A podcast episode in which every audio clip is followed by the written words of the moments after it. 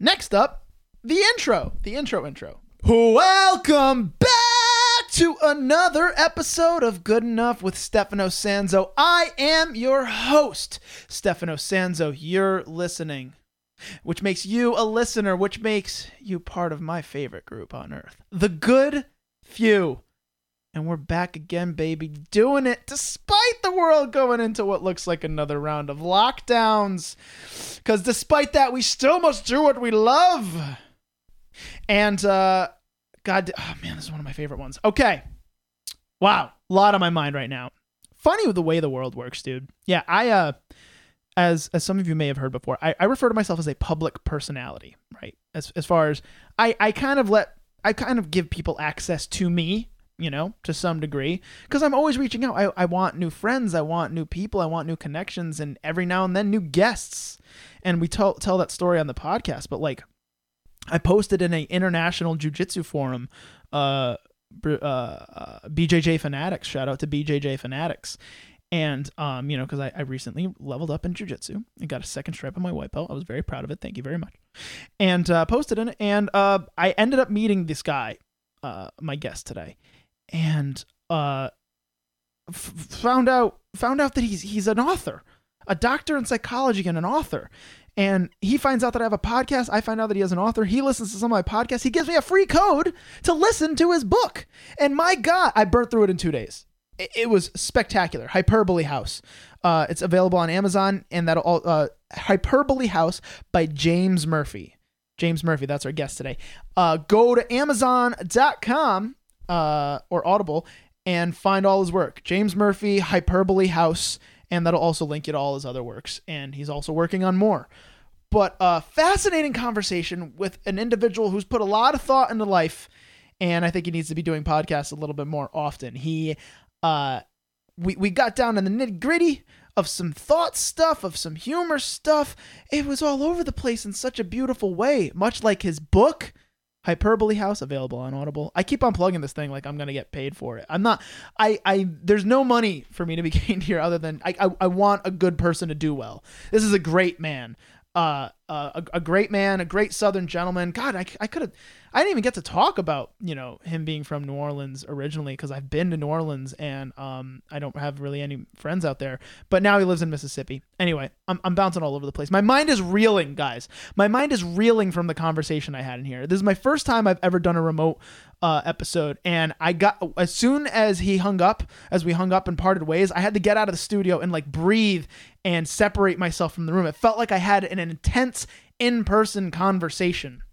I should note that, yeah. So because it's remote, um, the quality that you're used to on my guest's end is going to be a little bit different. So so the sound quality is that of like a really good phone call. Okay, so you'll hear some scruffles here and then, uh, you know, of of uh, of Murphy um, he goes by Murphy. His name is James Murphy, but he goes by Murphy. Uh, Murphy, you know, maybe messing around with his phone on the other end, and just the fact that it is a phone call, you you know, it, it doesn't sound as clear as my voice is coming in now. So you hear my voice like this, and then you hear him respond kind of like this. It's not even exactly like this, but this is actually pretty damn close. I gotta admit, that, you know, that I'm just doing this on the fly.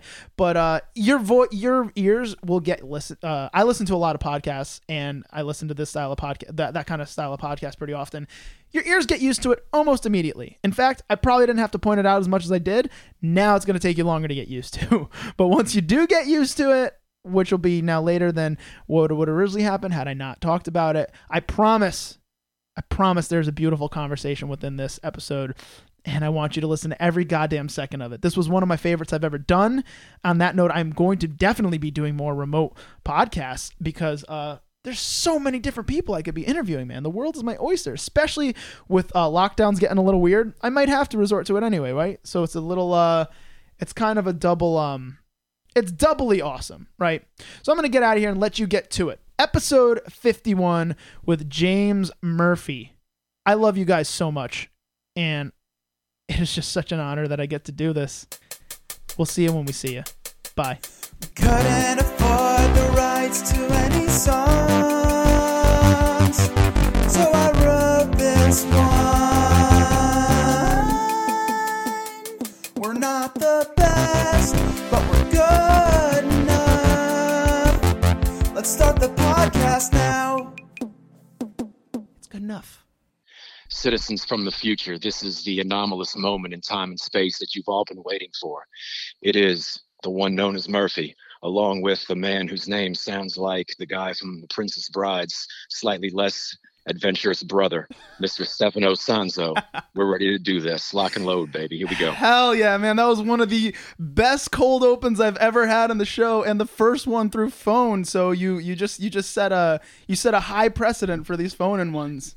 We're here to help, man. We're here to help. Hell yeah, brother. Awesome. So why don't you real quick tell my guests who the hell we are, hell, hell who the hell you are so we could get this thing rolling. Ah, my name is Murphy. James Murphy's my full name. Folks just call me Murphy. I was born and raised in New Orleans, uh, Hurricane Katrina refugee. I now live in a small town called Enterprise, Mississippi. It's uh, just beautiful out here, just mainly woods. And I have a wonderful family, and I have a pretty good career over here in the town of Meridian, Mississippi. So that's the, the nearest hub from where I'm at. Uh, I have a doctorate in psychology, and I'm the least doctor doctor there is. I do jujitsu, and I suck at it, but I love it. And I write books, and I do some other stuff too. Oh my god, that's, that's, kind of the that's kind of the the top three that I would that I would lead with. I love a, it, man. That's bio. that's so interesting, and I want to talk about all of it. So all, real quick, got to get into how you and I linked up because this is yeah. this is one of the crazier ways I've had. Oh, brother, oh, I love it. this is one of the uh, this is definitely the craziest way I've ever found a guest. So. Uh, there's this incredible international jiu-jitsu forum website resource called bjj fanatics brazilian jiu-jitsu fanatics and i recently uh, graduated to second stripe white belt uh, on you know in my jiu-jitsu journey and i posted in the group and you and your friend uh, commented on it in this uh, very wholesome yeah, kind of troll type of way that I, I it took me a second to catch on and now that i'm part of the troll i'm loving it. But you yeah, guys yeah, were basically overly positive and making it seem like we've known each other for years and i love that. It's like a really fun wholesome troll yeah, and that goes back to the whole idea of, like I said, where we need to bring in the whole element of of us, you know, already knowing each other in the future, and this all exists on reverse time. Those are the best kind of trolls. Yeah, where no, they have a sort of mysterious quality to it. Yeah, and yet and yet something about it just hooks you in. Yeah, you, know, you feel almost drawn into well, it. I, well, I must engage with this. That's what I'm saying. I mean, hook, line, and sinker. Within five days, you're on my podcast. yeah, man. Yeah, things things all just kind of happen. And look, I, would be remiss to not give shout outs to my buddy, man, Indy, uh, Matthew Nicholson, Ziggy Big Guns the Wiggler, aka Big Chief Toilet Paper. You know, Miami's finest, holding it down, man. That's my guy. Man, Incredible. Hey, hey, hey, he's he's the he's a force on those mats too, man. I got to say that. And, and Indy, I see you, man. Well done. Hell yeah, dude. Um, so so a whole bunch of stuff I want to talk about, but so from there, you and I, I ended up messaging you. I, I, I, I, you were looking at my post, and I'm like, you like my post? You should check out my podcast, and you did. And then for that, yes. you sent me a free Audible copy of your book. And yeah, yeah, yeah, sweet, sweet reciprocity. You know, uh, I, I was like, man, this guy, this guy's doing something creative. Also, I, it's you know you, you you meet a lot of people and and i put i put meet in quotation marks for the people listening. You, you meet a lot of people in the social media online environment and every now and then something kind of pops. You say man there's there's there's something to this person.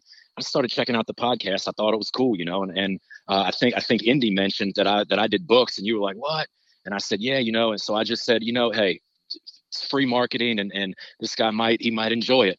And and then that's kind of what happened and we've been we've been now running trolls on on facebook too and that's that's nice yeah, it's and incredible. We're getting to know each other. Yeah, and and I love that you you're you're so right the way that you mentioned like most non-doctor doctor because you just said I I do books. You're an author. That's a, that's yeah. such a cool title that you've earned. You've wrote uh, what is it? Two books now? Written two books now? Oh man, let's see. Uh, I probably three three in the kids book and i'm almost done the fourth yeah man when you start forgetting how many books you've written you could call yourself an author you know yeah like I, was, I, had to think about it and, and you know i have all these i have all these stories in my head too that that hopefully there'll be enough time that i can get them all out there oh and so I'm, it's it's I'm excited to peel through them, man. I've only had the pleasure of listening to to the one uh, Hyperbole House, and yeah, uh, how would you just? I, I would let you describe that, and then I I just want to weigh in. Man. Um, I, would say, Stefano, I'd say the way I'd describe it, if it was kind of a, just a one sentence, it would be like The Matrix meets One Flew Over the Cuckoo's Nest. Oh my God, I love that! What a great That's pitch, how, too. Yeah, that's how that's how I would describe it if it was a you know a, a one sentence sort of sort of deal. Yeah. So so what's going on with this uh, uh book, guys? It's uh there's there's a reality TV show with uh the main character Do- Dr. Strong, was it? Yes. And uh with with six other patients, Yes. six other patients, all representing some some pretty deep uh so sociological disorders. Or, or Yes. psycho excuse me, psychological yes, disorders. psychological. and uh it was one for one it was a way for you to clearly just like show your expertise in all these because you were able to come up with these characters now uh something that was really uh something that was on my mind that was just like burning a hole through my head i had to get out there like did you find it were you like pulling from clearly you were pulling from real people right? Obviously some experience Yes. in the field uh, being a doctor of psych- psychology. Yes. uh did you did did you find that you were you you had maybe your ethics had to come into question at all? Or as, as far as like ah that the, these were like were you using any like personal experiences to a degree like ah should i be profiting off this? Should i be putting this in is this my story to tell? Like i, I was so interested in that because some of it was like oh i could see that some of these situations probably really happened in, in one way or another and you just wrote it into a story That's a really good question. So one of the reasons it's Hyperbole House is because it's loosely based off of me sitting there throughout the years saying, man, if there was ever you know a story about what people experience here and anyone who's ever been to a psych hospital as either a patient or a worker could is probably shaking their head right now like yeah you know the, it's it's it's the most intense uh, form of entertainment and and I don't mean that in a negative way as if it's made for sport. It's just the story of life that is carried out on a daily basis in psych hospitals is is it's like nothing else in nature. So I said all that to say the reason it's hyperbole is because it's seeing maybe something that would register as maybe a two or three out of 10 in my everyday experience and then magnifying that to like a 12 or 13 ah and ma- so, so yes. So in a way also what i'm trying to do is to help basically show the world this world full of these amazing people you know and yes they they have some bad qualities about them but what i like about those characters is is that there's also a very lovable element to them also. Uh, you know you also kind of want to pull for them even though they're horrible in in a lot of ways and there are many people who really exist out here in the world that society has just sort of given up on. You know the mentally ill we'll just let them go to the hospital and we're not going to really think about them much. But they're really fascinating and amazing people. And i think that they should have more of a voice you know in the entertainment field at, at very least. And that's a fascinating google machine search for you also while you're on the, the topic of looking at just the kind of art that the mentally ill are able to create. And then if you know you look at it also through history a lot of the great artists kind of dabbled with some mental illness they just really didn't know how to deal with it if you catch my drift No, absolutely, man. And and I think that's such an important thing you're saying. One, most artists are to one degree or another mentally ill. Uh, just you know, may, maybe not as severe as some of the things you're uh as, as you're mentioning, but uh, maybe one of the things that I think draws drew, drew you and I together, hyperbole. Like I speak in hyperbole, so that Yes. so that that you know, and obviously like that little joke we're carrying out online, just like taking something that's so like so absurd and just bringing it completely over to the top. And Yes. I definitely noticed that you know a few points in the book using elements of that. But uh, yeah, no, this that the the mentally ill. I, I think there is such a important story, important story to tell about true mental illness. I would say because there's Mhm. a lot of um, you know, if you're on the internet nowadays, you, you you see there's a lot of self-diagnosed, look at me type of mental illness yes yes and yes. then there's like people you know i i have it in my blood like my my grandmother was a schizophrenic bedridden schizophrenic for my whole life so i've always had a a huge uh fascination with it especially because you know as a person as an artist with schizophrenia in my blood i'm like i gotta be real careful with what i open my mind up to because i don't ever want to have a psychotic break. Yeah the abyss looks back into you right? Yes yes it does. Um the uh the, the camera smile right? Yeah yeah, yeah man yeah, i yeah. loved i loved that through uh, that through line that you know you must it, it comes up through in, in comedy we'd call it a callback but you know just keeping Okay. on referring to the camera smiled the camera smiled in the book man it because because i'm like ah I, I get like these layered meanings and why it's being used there and i remember I remember, like you know, this book bringing me so many different emotions. I remember at one point in the in the book, someone has a joke that bombs, and it's the one time where you say the camera didn't smile. I'm like, I love that. That was so. That was such a good payoff. Oh, yes, yes, yes, yes. And it's yes. and and for folks listening, this whole book is still worth listening or reading. You know that that's not like a, any kind of a spoiler. It's just like, yeah, man. I I felt I felt things reading this man. Like like towards the end, like the last hour of it, I like just overcome with goosebumps. You know, at all these revelations, at connecting what the entire thing was about. Um, yes. I, I, mean, you're you're selling the story to the right person because the, the Matrix was probably you know the first. It's it's always been one of my favorite movies. I watched it way too much when I was a kid, not even knowing you know, just kind of watching it as like a weird action film. And the older you get, the more you understand what it's really about. Right, right, and and you know, and with with that being said, I've. I'm kind of at this place right now where where you know we happen to be talking, and in my own mind, I was telling one of my buddies the other day, I was saying, I'm trying really hard to still think that this world is real. And I know that sounds like a very insane thing to say. And Not maybe to me, it don't. It is. Okay, so I, I guess what I'm getting at is is that the the day to day of my everyday subjective walking around perceptions is a very different world than the world I'm expected to accept on social media. Does that make sense? Yes, but I'd love you to elaborate because that that's an, that well, sounds well, like an interesting uh, thought well that that's something else that I, I was trying to do with the book also the idea to just kind of question reality and i know that that seems real hokey and cliche but i think it's cliche for a reason i think now more than ever we need to really just step back and say all right well what is it that the screen is presenting to me what is it that they're trying to make me feel and think and we really need to question the long-term ramifications of letting the screen think for us it is letting the screen think for us. I love that. Yeah, man. I know exactly what you're saying. Like I, I remember, you know, er, earlier on, it used to be like you kind of the internet following uh like TV type media, I remember early on, it's like you kind of just believed what you read, sort of, you know, maybe some healthy skepticism.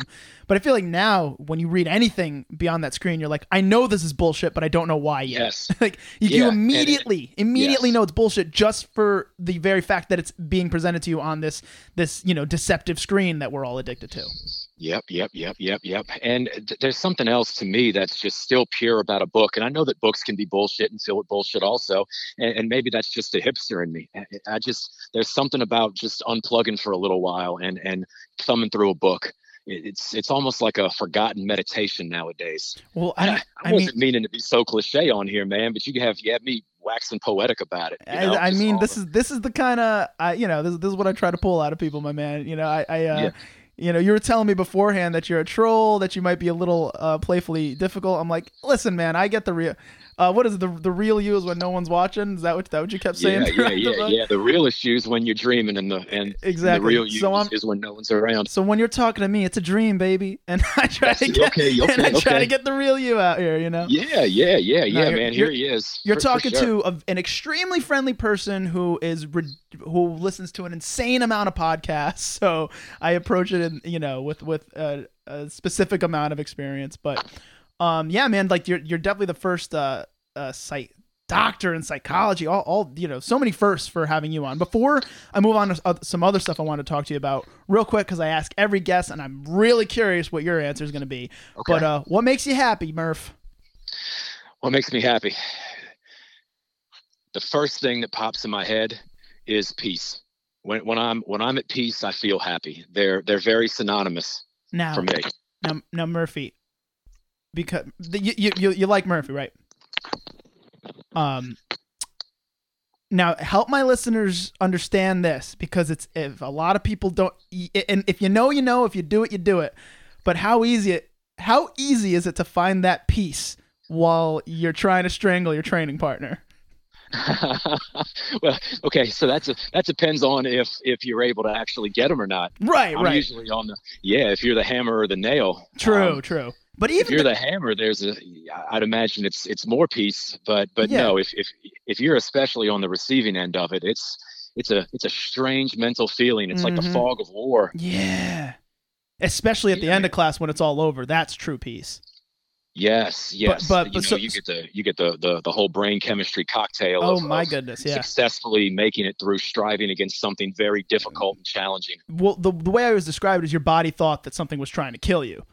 So when, when that's Yeah. over, you know the rush of endorphins, that that victory you feel just for getting through it. But uh, not not to step on your answer about peace because that's very interesting and no one's ever said that to me before, and it's so important. So so what's your peace, Murphy? If I could have ultimate peace, it would be where it was me out here in the woods with my family, my animals. I would get a check direct deposited to me for some work that I have done. I would still be able to do jujitsu. Hopefully, my body would hold up, and I'd still be able to write and see clients. That would be that would be that would be my life, and that would be very okay. And if I could if I could stay in relatively good health, mentally and physically and spiritually, I think that would be lagniappe, as we say in New Orleans. That would just be uh, you know extra icing on the cake. That would be that would be great, Stefano. That would be What do you say great in New Orleans? Lanyap what that's a that's a colloquialism for something extra so you know Hmm. anytime life gives you a little something something you know a little little extra you know like a uh, now in in mississippi if you give someone a gift like a little a little gift it's called a happy that kind of that kind of irritates me it's kind of like nails on a chalkboard yeah, uh, yeah, yeah. I get its intent, but, but- it's it, it the the Yeah. delivery. It's not there. Yes, lagniappe to, to me is cool though. And hey, you know what? You know what really irritates me? I was just thinking about this. This is kind of how my mind operates. Please. I, I want to run this by you. You know, you're you're a man of observations. I've I've noted that comedians are very good at observations. They can they can see things. They can pick up patterns. yeah, we look at it, at things that nobody else is usually. Right, right. Okay, so I have this kind of it's it's like an irritant. You know, like if you see something, you just it just just rubs you the wrong way. Oh, yeah. You know, one one of those things. Okay. Imagine a beautiful sunny day. Mhm. You're driving and you see someone driving a convertible and the top's down, but Yeah. the windows are up. Does that does that does that bother you? And It's- is it wrong that it bothers me? I don't think it's wrong that it bothers you. Yeah, it's, it's kind of like uh, I, I don't know I don't know how to describe it. It is infuriating now that you brought it up. I wish you never brought this evil into my life because now now I'll be looking at it a little bit more next time it happens because I'm not really sure what you're trying to keep out. It's like that's with the, a convertible. It's it's a very rebellious thing, and when it comes to rebellion, I feel like you should be all in or all out. That's it, man. Let's go. Let's go balls to the wall. yeah, yeah, like like you you yeah. ripped the top off of your car, but the windows are still up. I don't, Yeah. you know, I like you're already you're already you're already paying the high premiums, man. Live it up. that's like wearing socks during sex. You know, like well, Yeah, you're yeah, yeah. already nine percent naked, man. Just let let it all go. Yeah, yeah, yeah. Um, slippers are cool during sex, though. Right, Slippers, right, like, right. like fuzzy, fuzzy slippers. That's Yeah. a cool thing. um, I've I've never par- I've never partaken. Uh, but uh, it's it sounds like it could you know it could add an extra element. You know. Well, you, you know, you ever see uh, what was it? Was it was it? No, it wasn't Pulp Fiction. It was uh, Jackie Brown, Quentin Quentin Tarantino's Jackie I've seen Brown. it once, like ten years ago. Okay. Well, uh, was it was it that or was it Samuel L. Jackson in Pulp Fiction where he's talking about about the foot massage and whatnot and how the feet are are, you know, I'm I'm just bringing this up so that people might think that I have some kind of thing with feet. well, if they know, didn't but- before, now they do. But yeah, uh, see, and, and and that's that's the power of media. That's the power of of how the screen can basically dictate our thoughts, man. It's pretty cool, you know. You just you just kind of put a thought out there, and once it's out there, it's like everybody starts thinking it. That's the that's the world we live in now, and I think that that I think that that idea is going to spread more and more, and that's why uh, you know the fighters from the future have to really you know help kind of steer things in the as best a possible way as possible. But it's it's getting very very difficult. And that's a see. I'm I'm, I'm speaking in code right now, Stefano. yeah, no, I've, it's inter- interesting to see how your mind works, being a doctor in psychology, and you're constantly observing how others' minds work. Right? Is, is that now? Is that what you do on a regular basis? okay, yeah. So I work uh, for a school district. Mhm. I have a private practice, and I do some part time at a private psych hospital in town. Oh, so wow. there So is, just- there so- is- yeah, there's there's a good bit of time where I get to just sit there and and talk with folks, and it's it's man, Okay. I'm so grateful to be able to do that. It's, it's just a, it's a wonderful job. I was just going to say what, what a privilege it is that you earned. I mean, be- becoming a doctor in psychology, you probably really had to rip your own mind apart for a long time before you were able Yeah. to to uh to earn a title like that. I mean, I, one psychology class, the the way that it you know tears up, tear, gets you thinking about reality and and and how you view the world. I can't even imagine what. How many years does it take to get a doctorate in that? Uh, let's see, it was at eight. It was uh, four in grad, then two in undergrad, and then another. So that's what eight, nine Wow. total. and uh so so as a psycho uh what what is what is the term that you prefer to use actually Psychologist is fine. That's right. the that's the kind of that's the kind of right so You know. as as a psychologist especially with you know what what we're talking about a little bit today of like how how things um are affecting our minds like what Mm-hmm. something that you see that is extremely pressing about mental health uh, of today, especially from Okay. just like what you're I- observing yeah. on a ma- macro level of just like seeing what's going on in society on the internet, and then as well as what you're seeing in person. What's something that's really plaguing our minds that we need to be paying a little bit better attention to? Yeah, yeah, and I, I, I, I have a perfect answer for that, uh, especially how it ties into your show, man. Uh, the i- the idea that funny stuff is no longer funny; it's offensive. We, we, we have to overcome that. It's not good for our mental health. We have to be able to laugh at, at people and situations and the world and and tragedy. We have to be able to laugh at tragedy sometimes. That's that's a perfectly acceptable coping skill, at least in the moment and you know the more the more i see it's like you know bullying's on the rise and you know i'm sitting over here with with the squad after a after a tournament you know at a at a um what you call it we're having like a little campfire get together and we're just roasting the shit out of each other. Like that's and that's to me that's that's friendship. I'm not saying people need to be dicks to everybody but i think that that comedy and humor and dark humor and all sorts of humor uh, really need to be back to where they used to be you know to me uh, 80s 90s where you could you know people were just ripping through and just not giving a fuck about what they were saying and just just saying it you know what i mean? Just being just being raw with it. Right. I'd, and I think I'd that's like to see i'd like to see you know and to, to me from just and, and and you know way more about this i'd love your take on it. To me uh, literature and comedy are kind of like two of the last bastions that are holding holding the line. You know what i mean if you watch a show on Netflix, you're going to see various agendas, and you're going to see things steered clear of, and and and you know the the the easier path taken, and it's often less humorous. It's just kind of watered down hot dog water humor, right. and it's it's like a, it's like a, it's like a sour fart, you know. Yeah. So I, I I like I like that comedy has the ability to improve one's mental health. And and you know, once again, man, go on the Google machine. This is all science backed up research that I'm saying. It's peer reviewed. The the the power of laughter has a mood stabilizer and has an antidepressant. It's uh it's it's a good thing. So you know, I would I would say that that now you know your tribe and and your class, the you know the the storytellers, the all all the uh, creatives who are able to still have humor, they should be as bold with it as possible. You know, really try to push push the edge. I think that that needs to be addressed, and it'll help people laugh more. It'll help people feel better. You know, we're kind of all tiptoeing around. And back to your point, you said earlier about some of these people. uh, You know, you said true mental illness, if I remember. You know, not just the the people on Facebook talking about how you know everybody's against them or how bad it is to be them. But it, it's we need to we need to be able to laugh at those people and say, you know, what are you doing? You know, is what are you doing? and and and and and and there is a lot that is funny about things that mentally ill people do. And that's just one example of a kind of taboo topic but there's humor there. And uh, I think that that needs to be explored. It never needs to be forgotten. And i just i do worry about censorship and things like that. And and i hope that that this world doesn't descend fully into that but i can see it. It is happening with the tv shows and movies. I'm i'm, I'm sure people could agree with what i'm saying on that matter. But you know books uh books comedy things like that that's still safe kind of.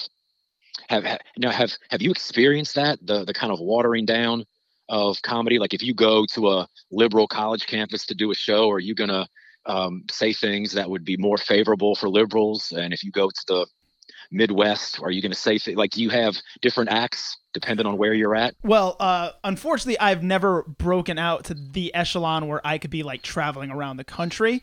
Um, Not you know, yet, at, man. At, yeah, right, right, right, right, right at, at, my level. But um, you know, because you covered a lot there, and um, I just I just want to reiterate the fact that yeah, this is coming from you know this is just coming from any schmo. This is uh, someone who I think many could consider an expert in the mind for the amount of education you have about it and in how we're you know how the mind uh, other minds work with other people. So um, I really appreciate that opinion because I and I agree with it wholeheartedly.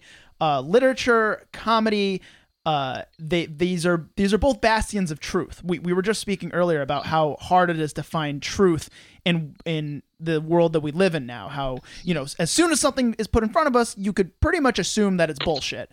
And mm. what was always important about comedy, other than the mental benefits of laughter, of enjoying humor, of, of that that feeling, the endorphins you get from from from lightening up a little bit. And god damn it, do people need to lighten up a little bit. Yes, but yes. on top of all that stuff, there's truth. That part yes. of humor is is acknowledging usually pretty uncomfortable truths. But Which is a needed function. Truth and discomfort are needed functions. Yes. You, you you need you need to familiarize yourself with both if you're going to survive in any realistic way in this thing we call life, you know? Right. And think about what an act of courage it takes to stand up in front of a crowd. And I mean, I'm saying think like you haven't thought this a gazillion times, but you know, you, you think about the kind of courage it takes to stand up in front of a group of people and possibly offend them. Yeah. To no. get them to to get them to think about things that they need to be thinking about. Every it's it's a it's a wonderful way to do it. Yeah. Every single joke. Here's here's the thing you know, if we're, if we're going to talk about uh, uh, jokes and every single joke, every single thing that is funny is a risk. It's you know what you're going for is the like big that. is the big payoff laughter. It's the big. It's one of the greatest gifts you could give another person. It's it's a it's a it's it's a complete disassociation from the moment, from reality, from their troubles in the world, where they go into such a euphoria that they have this strange physiological audible reaction. This like it's a crazy thing that you do to somebody to make them laugh, and you want to give them that gift. It's nothing malevolent to want to make somebody laugh. However. The the way to get to a laugh, just like you don't just get a million dollars, you got to rob the bank. You know what I mean? Like like there's yeah, a big yeah. risk in what you're pulling off here because you have to toy with their emotions. You have to toy with some uncomfortable subjects. Like before every joke that you tell, you're risking this losing this person. Your risk your risk actually negatively affecting their mood because you're going to say something that they don't interpret as a joke, they don't find funny. And I think uh, so much of uh, I think so much of why humor you know has been coming into question over the past few years is that that risk aversion the you, and, and lack of understanding of risk. Like like when you see like you see like to to tie it back into jujitsu you see your buddy do a wrong move and that air choke now becomes a blood choke and they pass out you know? You're you're like you you you you got to be you understand that they took a risk for whatever they went for and it didn't pay off but you don't you don't hate them for it. You don't kick them out of the academy. You're like ah got you buddy huh? Right right right. Yeah yeah exactly. No. And you don't want and, and that's something I, I would just like people to understand. Like sometimes a joke isn't funny and it doesn't land. Whatever it is on stage in print uh 10 years later after you know once it's recorded on a podcast they go back and listen to it. It's like ah contextually you know they, they take it out of context.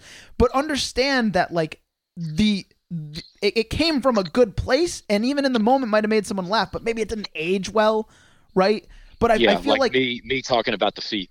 Yeah, exactly. It was a little, it was a little weird, but I know what you were going for there, man. Sure. and maybe I could have given you more to play around with there, but I did not expect no, you to come no, on this okay. podcast and talk about feet. it's okay. It's okay. Um, but uh, yeah, man, I appreciate that answer a lot.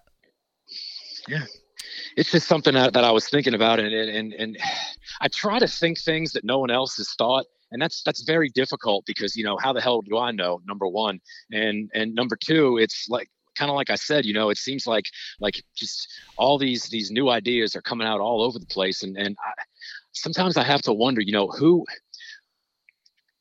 who thinks of this stuff? You, you get what I'm saying? Like yeah. like for me, for me, the way my reality is going there feels like there's all these these pressures to conform to these certain norms and standards. And i'm just wondering like by whose authority like what what is what is making this happen? Who who thinks that i have to do these kind of things? And for, that, that that's that's why when you asked me earlier you know what would be the most best you know piece for me just i just want to be left alone i guess. I just want to you know i want to create and i want to be left alone. That would be that would be ideal for me. Right. Now so you I, understand however going back to risk aversion you understand as a creator wanting to put something into the world you know something's got to come back to you right and that's yeah. and and yeah. and you realize you can't enjoy the the the gift of being able to create without understanding the risk of the feedback you know yes yes, you, yes. That, that's such a big part of it like as much as i just want to make you know make this podcast and nobody give me shit about it like friends, family, like I've gotten shit about the thing, you know, as something I might have done on here or or stand up or God, my my Twitter and any of my tweets. Like I I love putting stuff out into the world, and yeah, sometimes shit comes back to me and it sucks. But I realize that's the risk of being allowed to create, being having this ability. I mean, you know, living living in this country, I think I think we forget how good we have it that we actually could just put stuff out. You know. Yes, yes, uh, I'm, and that's kind of what more. That's more of the the situation I was discussing. Not so much the aversion to risk of feedback, you know, positive, negative, what have you. More of the idea of as things become more and more censored and more difficult, and there's more of a stricter believe this way sort of narrative that the screen pushes. It, it's it's I don't I don't ever want to lose the fire of of trying to write as true to myself as possible. And I would hope that the comedians in the world and other writers and other people who create would would continue to courageously create as best they can because I do feel like that would be something that the screen really wants to limit. It wants us all to think kind of in the same way. And you know, I'm not saying just just don't give a shit, but I am also saying you know sometimes it's okay to sit back and just say this is nonsense. I don't care about this and I'm gonna just I'm just gonna write what I want to write. Or hey, this is a damn good joke. It might offend some people, but I'm gonna say it. Hell yeah. I think that that I think that that that mind has to be in people like us.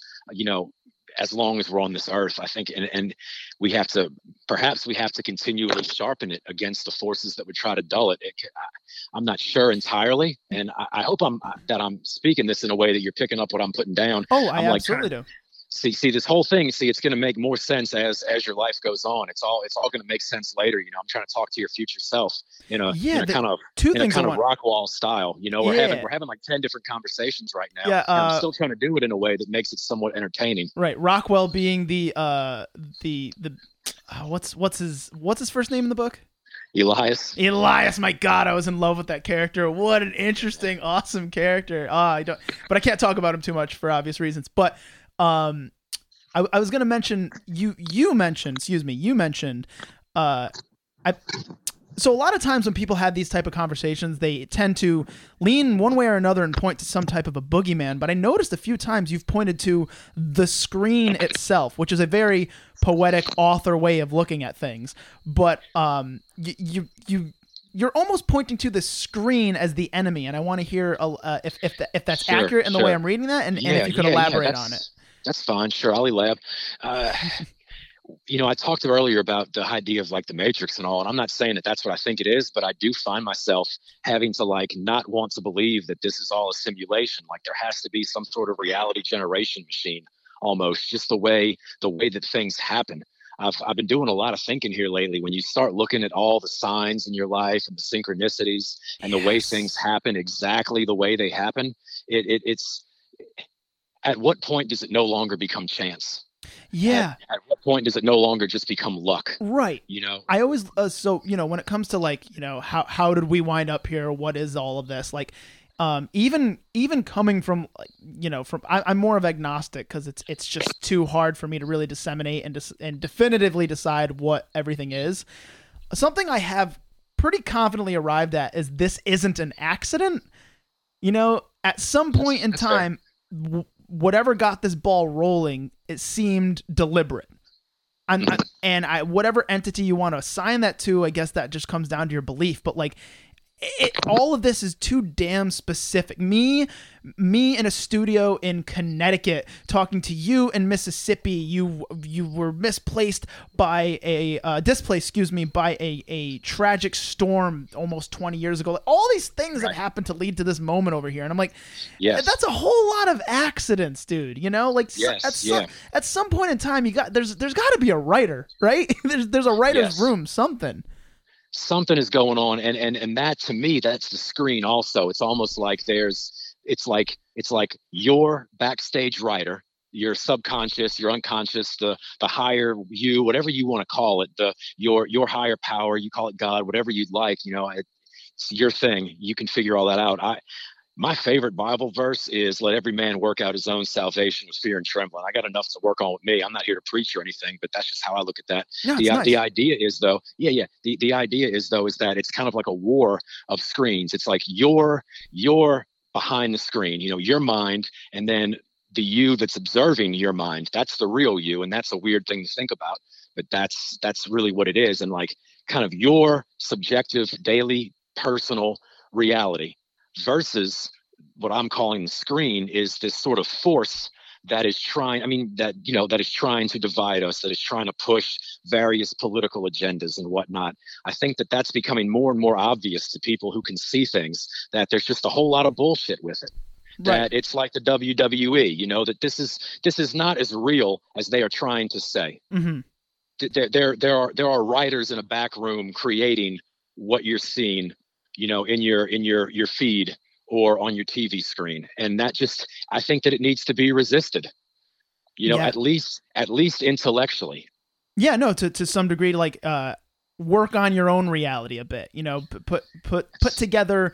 Use some of the info that you could at least stand on as truth. I think there's some truth that we could actually arrive at, some some relatively objective truths, and that's where maybe you should be building your beliefs and understanding off. You know, Yeah, man. Yeah, yeah, Like- yeah. like- and and it's it's it's it's hard for me to try to really convey all these. You know, I have a I have a lot of strange beliefs. I'll admit that wholeheartedly, and I've and I've been I've been uh, exposed to a lot of strange beliefs. But I believe that there's been some good in that because it does help me have kind of a built-in bullshit detector. When Yeah. I see something, when I see something presented on the news, it's like, well, eh, this doesn't make sense. yeah, You know, some Well- something about this isn't Well, right. Especially when it comes to the news, you know, at some point in time, you got to. Yeah, I- mean, not not to get too conspiratorial, it's, and it's and it's cliche at this point, but like, Oh, can we please? Yeah, but somebody made money off you hearing what you heard. Somebody, Yes. somewhere Yes. along the line, so, and I, maybe not mo- money is not the way to say it. Profited. Somebody profited and you hearing what you heard. I am not. Do you know how many millions of dollars it takes to get a word into your ears and uh, and in front of your eyes from you know from CNN or Fox or any any any media outlet. Like like like it, somebody paid to have you hear that regardless of what you believe or what they believe. Somewhere along the line a lot of money is being spent so that you could get an idea. And this is how powerful ideas are because they all they want is that to jumble around in your head and for you to play around with it and arrive to something they ultimately think you'll arrive on which is spend money. Spend your money towards their or or give Yes. your allegiance towards what they're trying to accomplish Yeah, like that movie They Live, right? You know, you put on the glasses, obey. yeah yeah man Yeah. Yeah. So I just I feel like like for oh wait for everybody, uh could you, know, could you say that I'm again sorry i lost you for a second uh, I'm saying that we we've been applying this to quote unquote creative people because we're hipsters, but right I mean, it can be it can be applied to anybody. You know, it's just just I'm not saying you know go quit your job and start a motorcycle club. Uh, that I'm not I'm not I'm not saying not be pragmatic and logical. yes I'm saying can you can you just take one step back from any official narrative that the screen tries to give you and can you just think like can you just say is this bullshit or not? right And if it's not bullshit, why? If it is bullshit, why? You know, have these kind of conversations with yourself. I think that that would help us. And and for me, I like to think about things that no one else has thought. You know, I brought that up, and it's, hard to do. So I always try to say, all right, what is a side that no one has proposed? And that ties into how, from my experience, people with schizophrenia think. They think in ways that are not the usual ways that people think.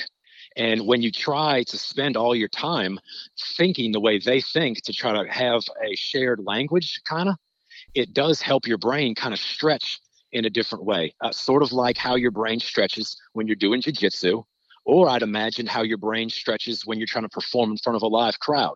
Right. Is that is that accurate? Yeah, no, no, that, that's that's a a very uh, a very good comparison to draw. Yeah, man. Uh, and and with this uh, w- with just like getting yourself using your own ideas. So like I I try to work kind of backwards from rather than just absorbing lie after lie after lie. I'd rather what what I do is establish truths, right? And the way I establish truths is doing things, trying things out and deciding if I like them or not, right? Like I yeah.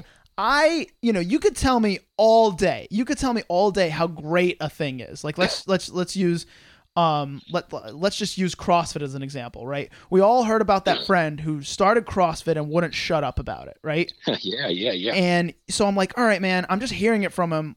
Let's see. And then you finally go do CrossFit once or twice, and I could finally decide, you know what? This person's just never really worked out before. Um, you know, or or there's it's for whatever reason it, it, it gets them going, but it's not the truth. I didn't like it that much. I've done it a couple times. It's cool, but like at least I know because I got my feet wet. I actually uh, I I did the research. I I I tried it. You know what I mean? But and and opposite of that, I, I try things, I do them, I love them. They stick with me, and they're now my truth. I could unequivocally say um, that that you know jujitsu has added crazy value and crazy happiness to my life. I've I, you know with with all the running, you know I've, I've I ran a marathon, I've competed strongman, nice. and and I like. I thought I loved those things, and then I found a thing that I love so much that I will. I need to just devote more time to it and take time away from those things, you know. And that's how I'm discovering my truths. It's just doing like I. I think people need a few more hobbies instead of just ingesting lies all day in front of their screens. I, I think they need to do things that aren't that, you know. Yes, the screen ain't going nowhere. Go do some cool shit or something. Go go challenge yourself. Go, you know. I, I was telling somebody at this at this jujitsu tournament I, I was at the last weekend. A guy was talking about he wants to write a book. You know, it's like people find out that you're an author and then they want to talk to you about it. You know, and I'm Right. always I'm always flabbergasted. You know, because I'm like the least author author, and I just say, hey man, look, if that story's in you, you're you need to write it. Get it you're- out you're there. Yeah, not- you- you're, you're you're not gonna you're not gonna feel whole until you you give birth to it almost. Right. So you know, it's like anybody listening out there, if you feel like you have a story in you, man, just put fingers to keys, just start typing. They say, "What's the secret?" Just just write a little a little bit every day, and then it gets you get some momentum, and then all of a sudden you got a few chapters, and then all of a sudden you got an act, and then all of a sudden you start really getting some pieces to whatever puzzle you're putting together, and that I mean that's that's it. Hell yeah, man. yeah, I, I am so for people just doing the thing. Fuck, ju- Yep. skip judgment. F- forget fear about a fear of judgment. Eh, people who judge you for do for for trying to get some value and worth out of this life are are the ones who are in need of a little bit of judging, right? Like I like Yeah. that's probably going to be the thing that makes you most averse to trying is what other people think about it. And dude, when you actually find the thing that you love and you're doing the thing that you love, the last thing on earth you give a shit about is what people will think as far as uh, what people will judge. You know, you Yeah, you yeah, make the yeah, thing to be judged ultimately.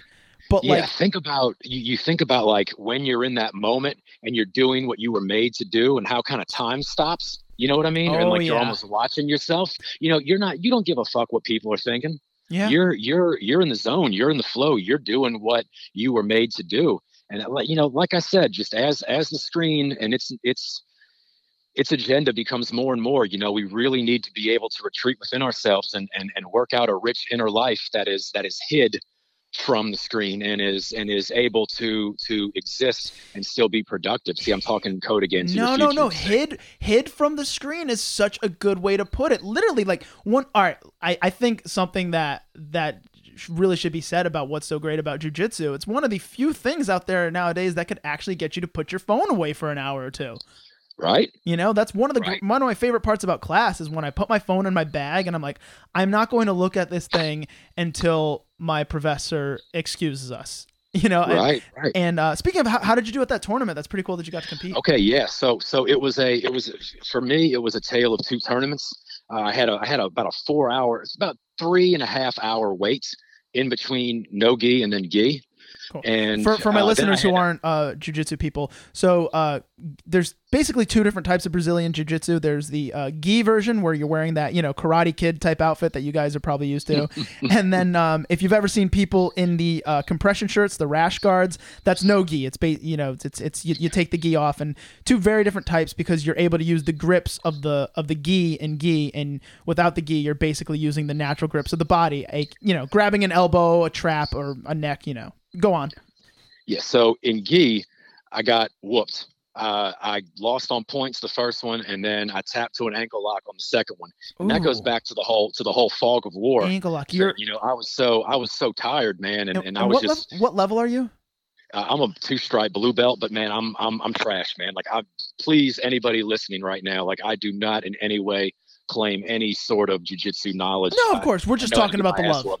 Just yeah, talking so about the now love of it. now so so that was tough, you know. It was like, oh, you know, but but I felt like I belonged there. Now in Nogi, this is I like to end kind of this on a on a high note.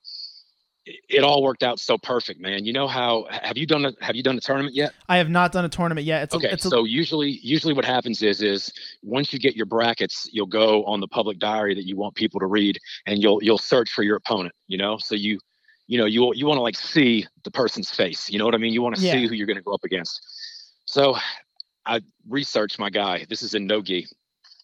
And as me and the boys are riding up to the convention center, no lie, man, and like this goes back to the whole synchronicities thing. As we're pulling up, he's walking across the street, oh, like man. right in front of me, man. And I said, "That's my guy." That's so Coach cool. is like, "That's him." And I just, I promise you, Steph, I just, I just point at him. I don't, I don't know why I did this. I just point at him, right? And he just kind of looks, and that's not something I would normally do, but I just, yeah, I, I was in that zone, right? So, so for the match, for the match, Oh, we slap bump hands. I collar, you know, you know the uh, the uh, collar drag, you know, or the the, uh, the uh, collar tie where you put your hand, you know, like on their neck, kind of Yeah. pull it down. Yeah, of course. So, dude, dude, dude, slap hands, bump, boom, pull his head down, Go right for into the money. guillotine, in into the guillotine, jump up, you know, fly up, wrap my legs around him, pull him down. Uh, in about 38 seconds, he tapped, and that was like that 40 seconds, whatever. That made all the last two and a half years oh, of getting my ass whooped. Like that was worth it. That was the first time I felt like I had a kill switch, kind of like where ah, Oh, it's such a cool way to describe it. A kill switch. like- yeah. like like where my where my mind and body just worked and it's like muscle memory this is what Just you do go. you kill boom boom oh boom, my god, that's boom. so badass, like, like dude. clean efficient yeah okay the problem is is that that was what 40 seconds and then i blew my load you know right. so it's like i think that the people who are really good are able to just like keep that kill switch engaged and and it not it not drain them and they can just they can just conserve their energy so perfect that they can just like boom hit you with it and then Yeah. go back into kind of rest mode and then boom hit you with it again and they can just keep doing that so you know i still i still really just kind of like roll around out there and i'm trying to survive i got some killers in my gym though man shout out to wholesome jones shout out to big tech chatham shout out to the warden i mean see we got we got some killers man Oh, yeah. rg601 make sure make sure they uh make sure they listen to the episode. They'll, they'll probably Yeah, love to hear it, dude. yeah man Um, yeah, Paul dude. Joyner, shout out What what's that?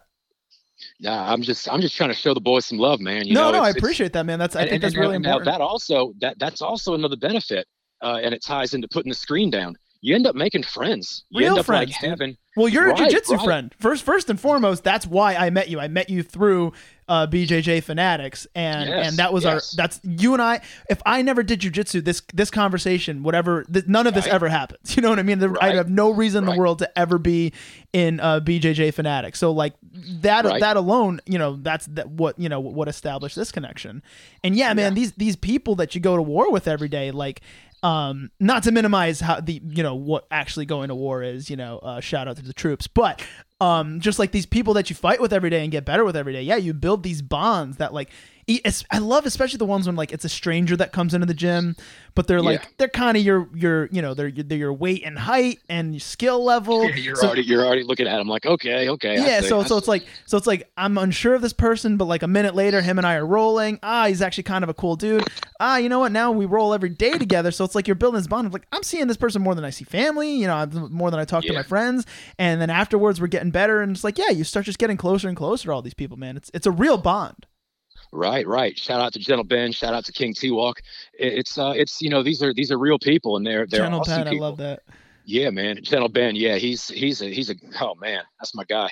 He's about 270 pounds and he he moves like a like a Oof. lightweight. Yeah, man. dude, It's I, just- I have um It's crazy, man. I have crazy. uh this guy DJ shout out to GJ um blue belt who uh he's probably I think that's that's probably what he's running at and like I can I cannot defeat him. He always always winds up on top. Always just he gets that high mount on you. Always, yeah, and it's just like he's he's not very quick. He's strong and big, and you know that's usually my game because I'm I'm a I, I walk around at like 230 something pounds. Ooh, Uh, that'd be a problem. yeah, yeah. So so big and strong is usually my game. So like it's kind of you know he's the ultimate test for me. Like you can't rely on big and strong forever, man. Like sometimes someone's big and stronger than you, and you need to beat him in technique. And unfortunately, he's also got me there. yes, yes. So what what keeps you showing up, man? Well, um, I am g- going back to what I was just talking about earlier. I I know what I like. So. It, I, I use this for this has been like one of my going mantras recently in life and relationships friendships and things i like i know what i like and if i if what i like doesn't want or sorry i know what i want and if what i want doesn't want me i move on right Oh, And yeah, yeah. with Cool. jujitsu, man, it's like I could tell jujitsu wants me there for a long time. I am I am a two stripe white belt, and the amount of value, the amount of joy, the amount of love it's added to my life, the way that it keeps me in shape, the the friend, the, uh, people like you. I mean, that I can't Right. imagine how many other podcast guests I'll get in the future through this thing. And I'm not just doing it for the podcast guests, but I mean, like this, that's a huge connection to me. But it's not just a connection. I'm an obsessive guy, so like, uh, what you didn't know uh, well, you don't know about me just because you just, you know, I just met you, but I used to be about 100 pounds heavier than I am now.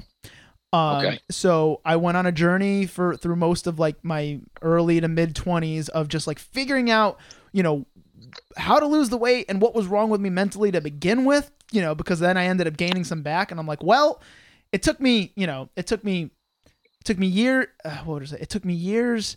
I, I lost 100 pounds. Then in a few months, I gained like 80 back, right? So I'm like, clearly something's going on in my head. So like, I, I really got to work on myself. So yeah, that led to me, you know, running the marathon, competing strongman, doing all these different things and Yes. uh, arriving to this point where like I, I'm a worker. I love I love getting after it. I'm driven, and jujitsu feels like my athletic home. It feels like I don't I don't have to, uh, you know, strongman lifting now. It all just feels like ego to me. Running feels like ego. You know, I have such a massive ego to begin with, and jujitsu is one of the one of those things that's just shrinking it constantly. And Yes, I, I need that in my life. I need people in my life that shrink my ego. so there's a thousand different reasons. I could talk you know, I don't even need a guest in the room. I could talk how long I could talk about, you know, what, what Right. jujitsu means and what keeps me showing up. But um, and I and I'm sure you could corroborate that's some of that stuff as well. Yeah, yeah, yeah. You know, I I showed up for the fitness and the protection, you know, self defense. yep, And same. and now I'm I'm I'm hooked with all that and it's it's the personal challenge. It's very difficult. And you know, for you know, I can I can relate to having a big ego, you know. I I, I like to I like to do a lot of self depreciation about it, you know. That's kind of one of my favorite types of humor. yeah, And and I mean, jujitsu just kicks you in the dick every it kicks night. you man. in the dick. Literally, sometimes you'll get Yeah. kicked in the dick. Like it's like it's like it's like it's like just put your just put your wang in the car door and like slam it. Literally, you know what I mean? yeah, yeah. Like this Like guy, like there are some nights that are just like that. Like this is freaking hard, you know, man. because because all right, basically, you know, after you know, wh- when I got to like strongman levels of strength, right, where I where I was able to, you know, pick up. You're five- terrifying five- me right now. well, well, what, what I when I pick, was like able to pick up like you know uh 500 pounds when you know keg press all these crazy things right Jesus, and then you must afterwards have been you must have been hell on wheels when you first came into that gym, man. yeah oh i was i was you know People probably saw you and were like running. Like, well you no, know I don't well, I'm well going with him. uh, people love actually you get a target on your head because people love taking out cocky strong motherfuckers so so i had that Ah, going yeah, for me and and i you know they, they i got a lot of that tongue-in-cheek insult of jujitsu where like you're strong because if you call someone strong in jujitsu it's basically saying you have zero technique yes. you were you were a bull and that if you've made any progress here today it's only because of your strength you you you know if if you know none of what you did should work but um Yes. but yeah so like i had this huge i had such an inflated ego because yeah being that strong and running a marathon. There's very few people who would ever do both in a string of five months. So I, I came in there thinking like I had everything what you know everything it took to beat the shit out of these kids. And you guys, you guys, seventy pounds lighter than me, just like turning me into a you know a, a paperclip. Yep. And uh, that alone was like, all right, if I could wield the power that this guy does, I think you know I think I'll be a real force of nature. Yeah. So yeah, just getting better, getting to the level of people who have kicked my ass prior. It's such a it's such a dream to me. Like just, what two stripe white belts used to do to me just a few months ago. I'm like, I can't believe I've made it to what my professor believes is the same level. You know. Yeah, yeah, uh, that's that's what my coach always tells me. You know, he says it's it's not who's best, it's who's left, and I love that's that. always that's always stuck with me. Now you know about the blue belt blues, right? I, I was just gonna that? I was just gonna bring it up how uh, blue belts are the most likely to quit. Yeah. So what do you think about that? I mean, are you are you are you in it to win it? Do you, can you can you foresee any obstacles that you can talk to your future self about so that you might avoid? I fully intend on getting my black belt. So um My guy. so and that's very easy to say as a white belt because I ba- I might as well have just started yesterday. But the way I see it is um I put you know I've put black belt levels of of time and discipline into like like lifting. You know, I, I started when I was 13. I'm still lifting today. And uh, I said, I competed in two strongman shows. Never even did steroids, which is you know not not that heard of. And um, you know, so I I think it's very clear that I have a track record of dedication to you know something Yeah. physical, something that with longevity as well. Because you you know, I just know that I could stick with. jiu- I've been looking for an athletic home for years. That's why I'm a runner. That's why I did powerlifting, strongman, bodybuilding, rock climbing. What, what you name it, I've tried all the things. I've been looking for somewhere that really puts everything that I need in, and I've often described uh, jujitsu as uh, solving a Rubik's cube underwater while a shark is attacking you. It's, Yeah, it's just it's got everything that I need. I need the mental the the mental challenge, the physical challenge, the you know I, I need the feeling of progress and getting better. So Yes. it's you know it's tough to tell the future. I get I get it. Yeah, when, when I when I rank up, it's it's it's there's that that you know maybe I could end up quitting, but I just I just don't see it, man, because this is what I've been looking for for a long time. Plus, like I said, the value it added to my life, the the level of confidence I carry myself, I carry with myself at all times because of jujitsu, and the fact that it could only go up from here. It's like I want more, man. I guess I Yeah. guess once jujitsu, once I feel that jujitsu is no longer giving back to me, I will stop giving to it because, as I said, I know what I want, and if what I want doesn't want me, I move on. But right now, I really like that, man. I'm gonna borrow that. Oh, please, if, if please. you don't mind. I know. Yeah, I, I like I, I, you know, yeah, and, and, and it, it, it does it, it feels like jujitsu. She's like a cruel mistress, but but but you know you know that she loves you. right. You, you know it's it's it's almost like she's like, all right, come on in. Even you if know she likes being is. choked. Um, right, right. All right, good, good. We'll see you again tomorrow. you know? Exactly. Um. All right, man. So I'm gonna we're we're we're on the uh, tail end of this thing now. I don't know if you've made it to Okey-doke. the end of any of these episodes, but this very very curious with you because uh one one of the more interesting minds I've had on here. But uh, so the idea is, and especially you because you are very future oriented. I've realized. Um, I, I like that you keep bringing up the future and how you're often addressing the future in the present, which is interesting. Yes. And, and you could probably have a whole podcast on that. But um, so the idea is that I will maybe, you know, let's say I do decide to quit this podcast, right? I still want it to always be available what I have already done. I always want people to be listening and and and I describe it as speaking something into infinity. It'll always be there. It'll always be hosted. So I ask, uh, you know, as a closing note for my my um my guest to speak something into infinity, whether it be a piece of advice, a uh a, a- piece of advice, or just a piece of wisdom, or just a, a last thing that you want to be uh you know remembered by as we close this little episode up. Uh, so the floor is yours, Murph. Uh, seven shepherds and eight principal men, the future's heroes, taking down the beast as best we can. Remember the future. I love you. It's so cryptic, and I want to know more. Oh man, you've been uh, fantastic, dude. And um, Thanks, man. and uh, if you could just let my let my listeners know where they could find you and things that you want to be found on. I I realize you're Ah, you alright. you might be maybe a private here and there, but you do have public books that I would love them to get their eyes and ears on. All right, so you could go on Amazon and just type in James Murphy Hyperbole House, and that should link you. I got some other books. Uh, all will be revealed. That's part two. Uh, I got a kids book for, for the kids, Walt the Wobbly Walrus. That's on Amazon, and then I wrote an appendix that for the first two books. Uh, that's called Ants, and that's that's pure madness. You you like that? Oh man, I can't wait. Yeah. So um, it all you know because the it all it all ties in, and I'm I'm working on the third book now in the Remember the Future trilogy, and that'll be out hopefully not but before too long. So yeah, just just check me out on Amazon, easy cheesy Japanesey, or Audible if if you wanna if you wanna listen to it. Yeah, but I guess yeah. you can do Audible also on Amazon, can't you? Right. Yeah. No. Audible, uh, uh, believe, got acquired by Amazon. Whatever it is, but uh, yeah, I I could personally attest to um to the audio version of the book. It was fantastic. You do a great job speaking it. I, I, I commend you for wanting to do it yourself. I, I know uh, I know it's a it's a chore to sit in a room and record what, what was it seven hours and and, and you find out and at the end of the recording that that was the second time you did it because the first one wasn't Yeah. didn't Yeah. fly with Audible. Right. But uh, you clearly poured your heart and soul and time into just the recording aspect of it, so that's very worth the listen. Thanks, man. I, I appreciate that, that that you can pick up on that, man. That means a lot to me for real, and I I really appreciate you having me on to chat with you. Absolutely, brother, and, and you are you know now a friend of the show, so I hope you uh, hope you would come on in the future to promote books or just throw around some ideas. Uh, you know. One day I'd love to roll with you. Love to have you know maybe do a, an interview in person if there you know one day when the world might be normal again. But uh, this this has been fant- fantastic. Otherwise, Awesome, man. Um, so I'll do my plugs as well. Um, so as always, guys, you can find me uh, at Steffabro93 on Instagram, at Steffabro on Twitter, at Good Enough Podcast on Instagram. Uh, which is all things directly related to the podcast. I got no live shows coming up because the world seems to be locking down again. But you know, we'll we'll get rolling again when we get rolling. There's no uh, no buts about it. So uh, Murphy, before uh, before we close up, anything you ne- else you need to say to the the uh, the good few?